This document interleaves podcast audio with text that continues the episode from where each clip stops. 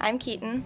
I'm Laura. So we are combining three of the things we love podcast, and then story and breakfast. And specifically, we're looking at the biggest story. We tend to read the Bible like it's something boring, um, a little more mechanical, when in truth, it's full of all kinds of complicated characters and plenty of room for the imaginative. Uh, we're hoping that this could open up the way we read these stories, that we would see the people in them as real people and that that might help us connect to maybe God is real too, if the characters are real. We're going to look at a bunch of different stories in Scripture and just ask the question what did they eat for breakfast and what did they want to eat for breakfast? And we're also just going to talk about what life felt like for them in the hope that maybe we'll see ourselves in the story and we'll see a real God moving through real people. We're calling this the Breakfast Translation. Are diving into episode three. We are getting into episode three. This Yes. is when we're going to actually start doing it. Right. So we're doing this podcast, and the big idea of it is food and the Bible, Mm-hmm. specifically breakfast and the Bible. Yes. And we're wondering what it was like for these folks, especially in the morning, because I think there is something about the way that your day starts that says something about who you are and the world that you hope is in front of you on that day. So the hope, as we look specifically, we're looking at the book of Acts, where a lot of times food is like explicitly mentioned. And there are a lot of times where the story moves forward through food.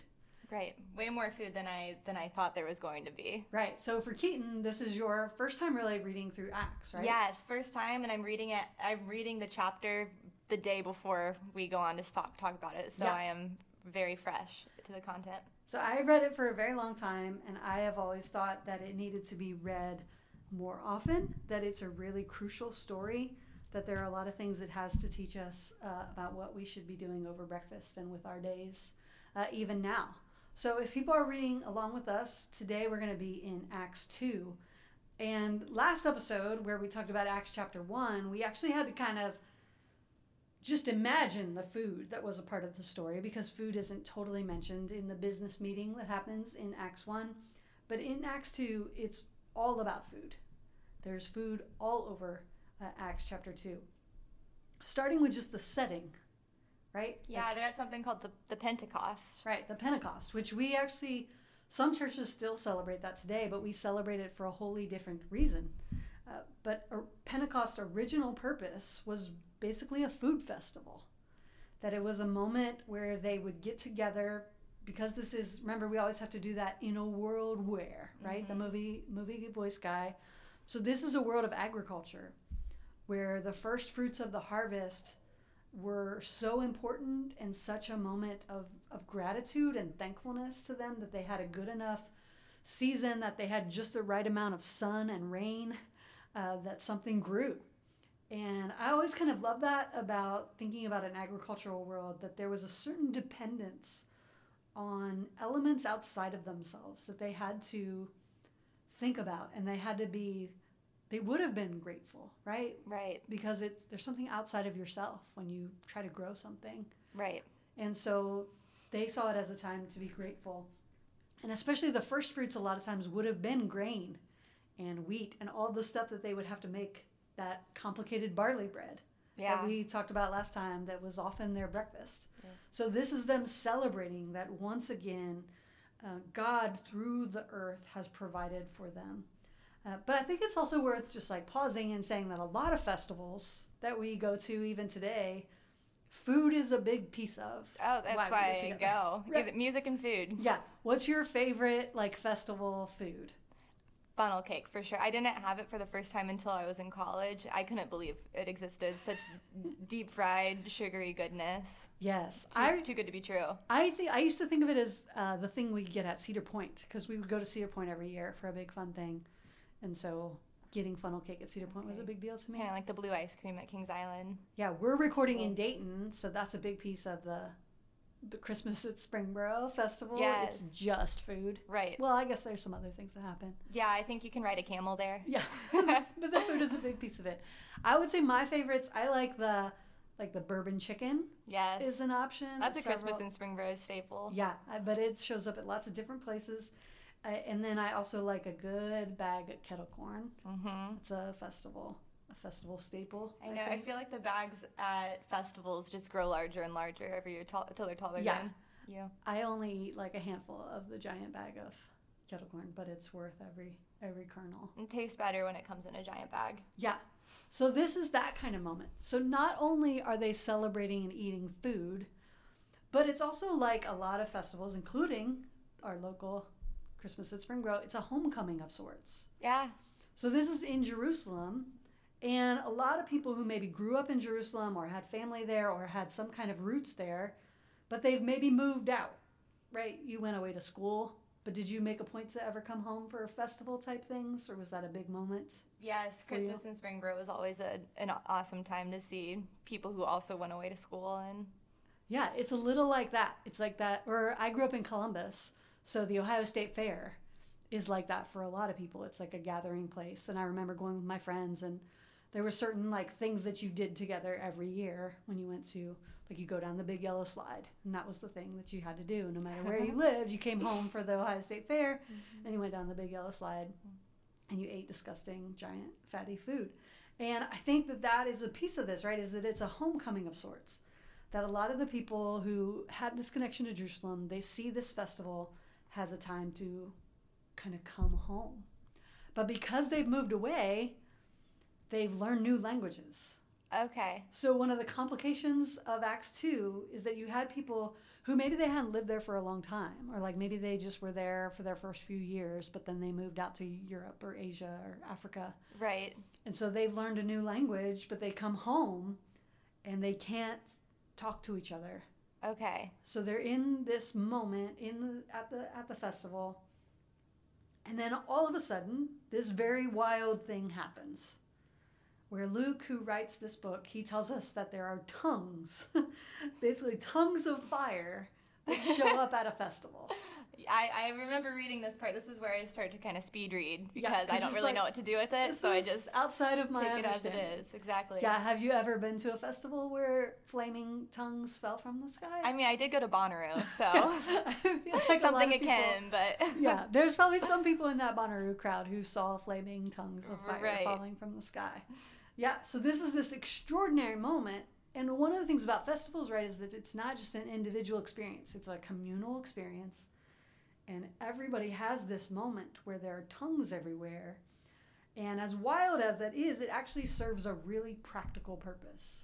uh huh. Yeah, I'm starting to sort of connect the dots now Yeah. that we've talked about this homecoming. Yeah, that's going because on. all of a sudden, these people who speak all this language start to hear the other people talking in their their native tongue.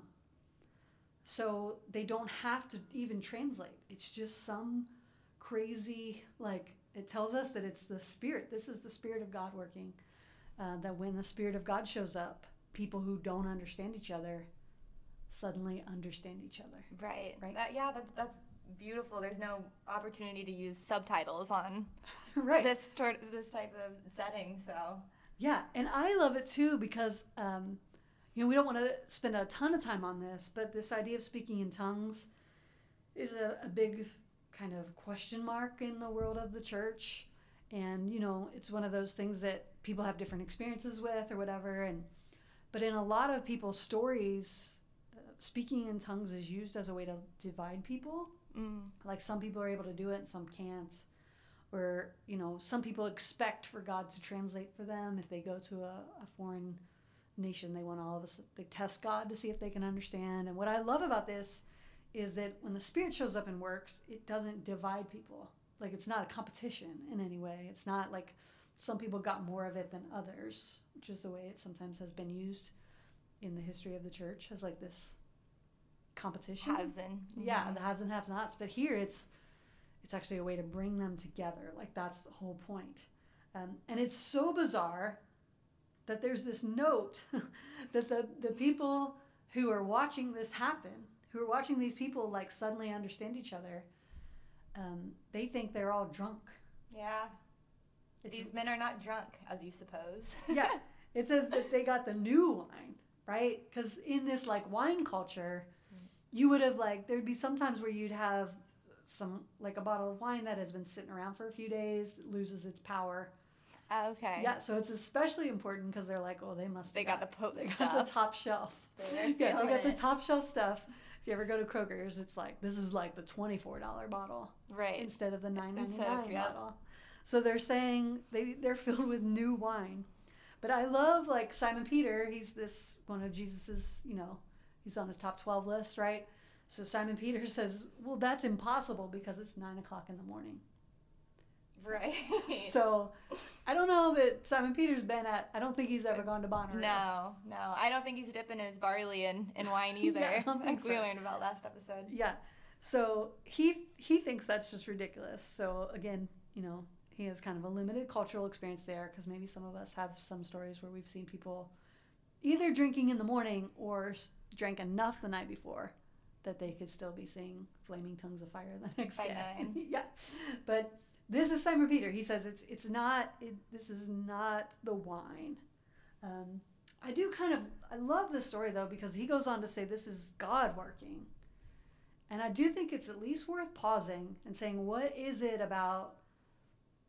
Why is it that when the Spirit of God works, it looks like top shelf wine 9 taking effect, right? There's something to, you know, I've talked for a long time to my friends about like your second drink self or your third drink self, where you've kind of lost your inhibitions and you, Mhm. it's certainly not always a healthy thing. Right. But there's some part of that where you have lost some of your fear or you've you become more like some truer picture of yourself sometimes. Unfiltered. Yeah, there's there's something that's not wholly bad there that can happen. Um, there's something or there's something we're supposed to learn about letting the spirit of God take over and, and letting and being open to the spirit of God moving in you that might look a little bit like losing control. Uh, and I think that's kind of a beautiful picture here. And so Simon Peter goes on. He goes from this this really fun festival filled with food to a big long speech, Yes. which is what everybody longs for. Big long speeches at the Pentecost at Bonnaroo. Yeah, in the in the middle of this festival, and he doesn't even doesn't even tell us that there's a band playing behind him or anything. There's no guitar solos. There's no, Right. Just him speaking. Yeah, it's just him talking for a long, long, long time. I'm sure the flaming tongues got attention though. yeah, that's right. Maybe there was just one, like one little tongue just hanging right above his head that kept everybody like looking at him and paying attention to him. And the thing is, we're going to see a lot of these like long speeches in the book of Acts. We're even going to see one time where a guy falls asleep during one of the speeches because it's so interesting. um, but I actually, as much as I kind of want to make fun of this and think that Simon Peter might be ruining ruining the festival, the thing he says is one of my very favorite things that anybody says in any of the pages of the Bible. yeah.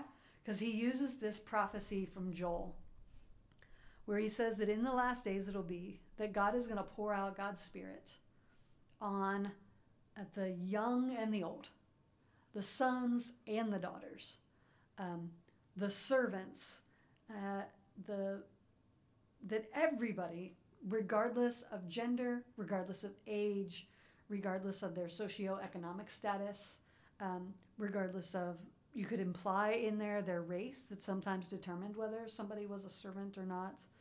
Um, and we're going to see this throughout the book of Acts how important uh, this breaking of racial barriers is.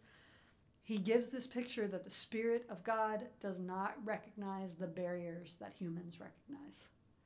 And starting with this barrier of language. And at the festival, it's mostly Jewish people. So they don't have to worry about those boundaries that, that come into the rest of the story. Um, but language is certainly a barrier for us. And I love this picture.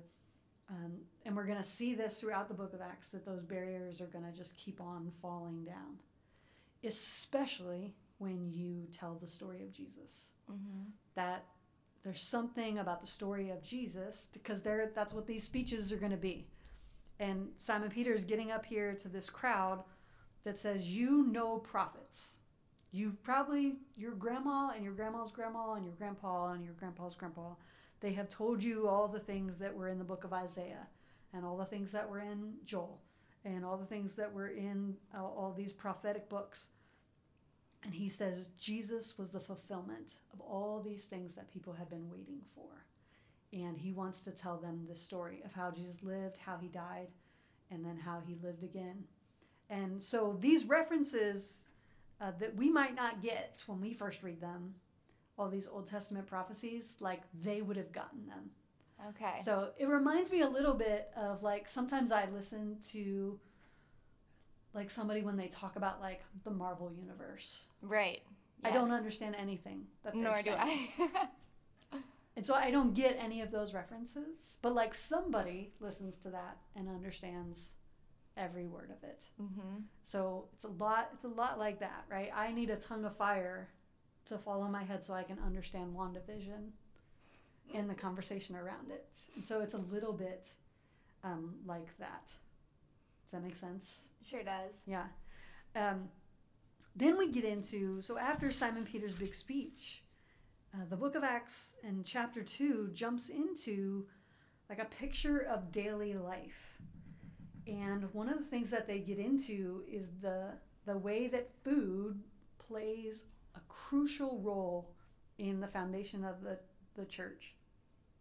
It tells us in Acts two, day by day they spent time together in the temple but they also broke bread at home and ate their food with glad and generous hearts, praising God and having the goodwill of all the people.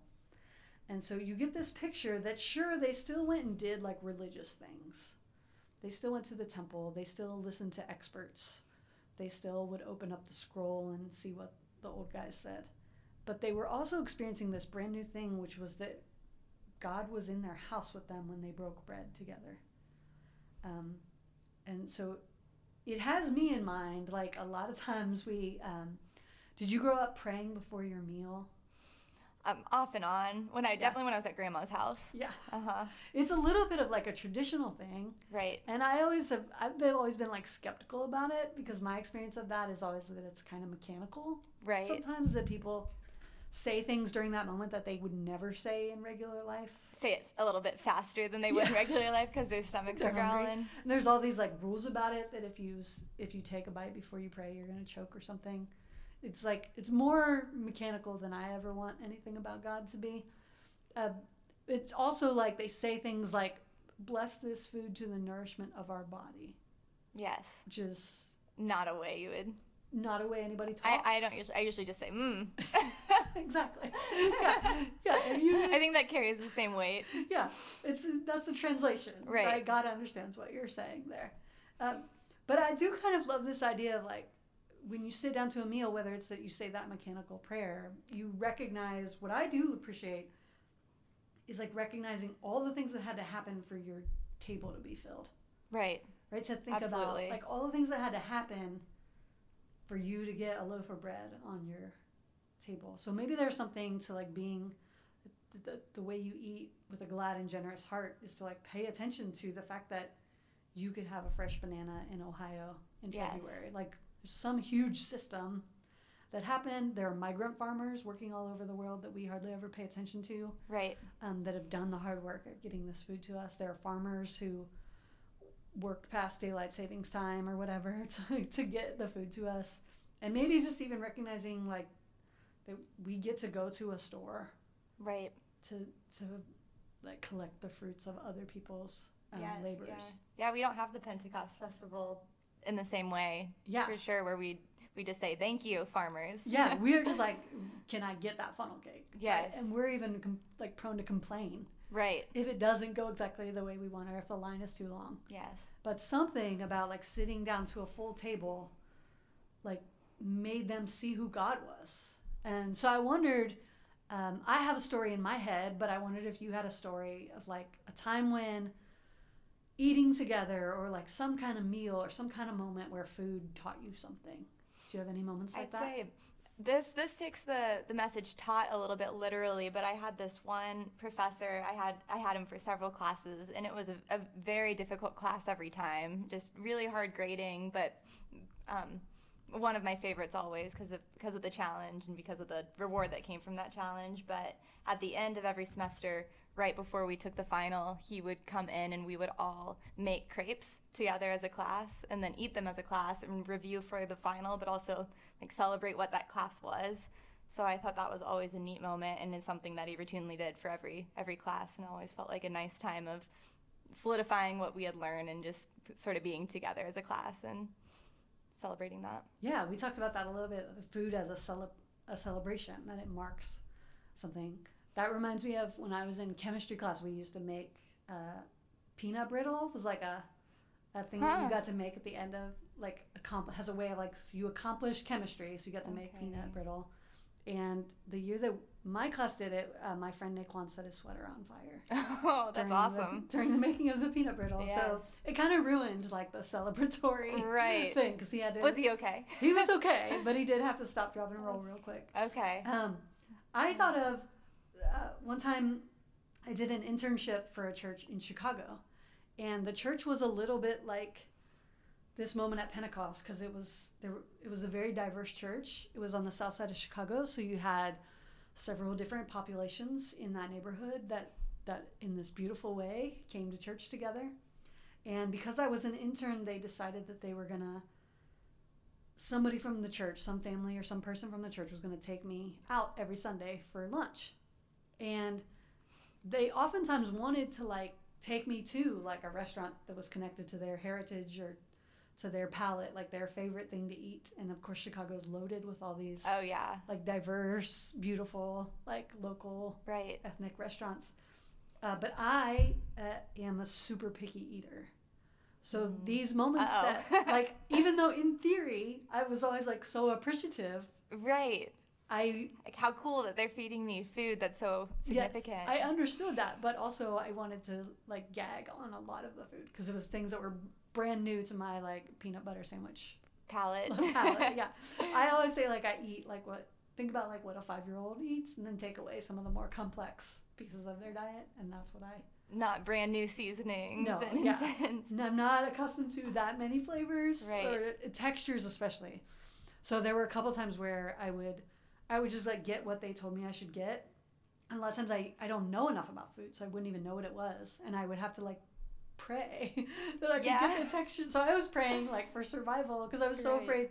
There were times where I would eat a texture and I, my gag reflex would kick in, and I'd have to pray that I wouldn't throw up on the table And and I never threw up, uh, but I did choke a few times. I came close, but partway through my my time there, I was there for about six months. And partway through my time there, I finally confessed to somebody like I'm a, I'm actually a really picky eater, and it's so nice that people take me to all these places, but I.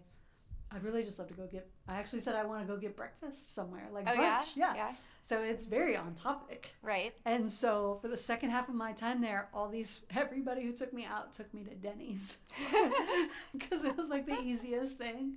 And they were like, you know, there's pictures on the menu, so I could just point to the thing I wanted. This And- this peanut butter sandwich. yeah. So I think it was really a crying shame uh, Yeah. because I, I just could not open myself up to. It sounds of like you absolutely tried. I did try. And how, how cool that they were accommodating Yeah. all those families. Well, that's what I thought is so often food is a way we get to know each other. And it is a way that we not just expand our palate, but expand our imagination.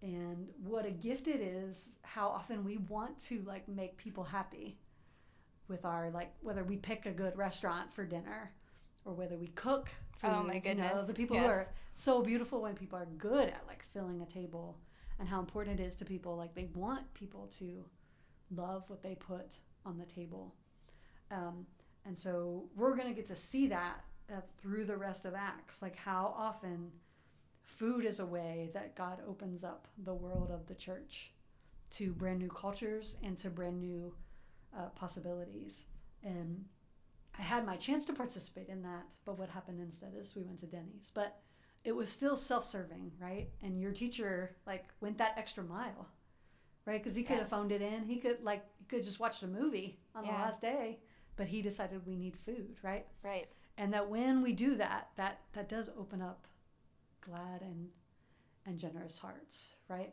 So every time we we've kind of been able to find something by looking at the food that like gives us something to do i think the one here is just my thought is it just reminds us to be thankful and Yeah. to be grateful. Right.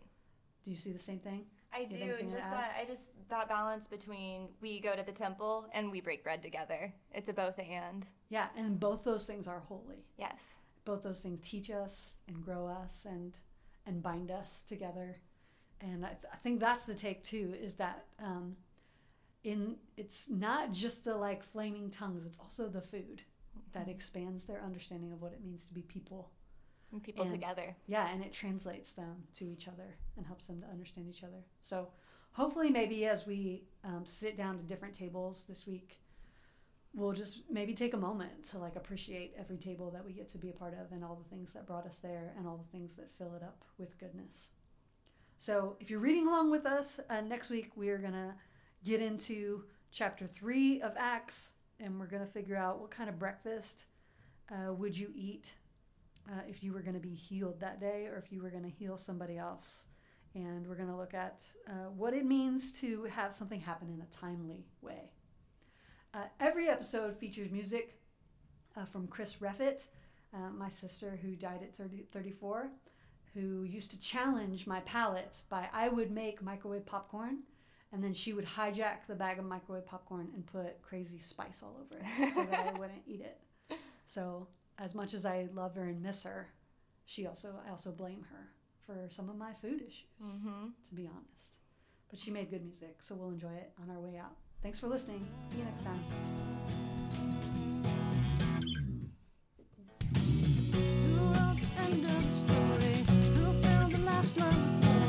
Who wrote the end of the story?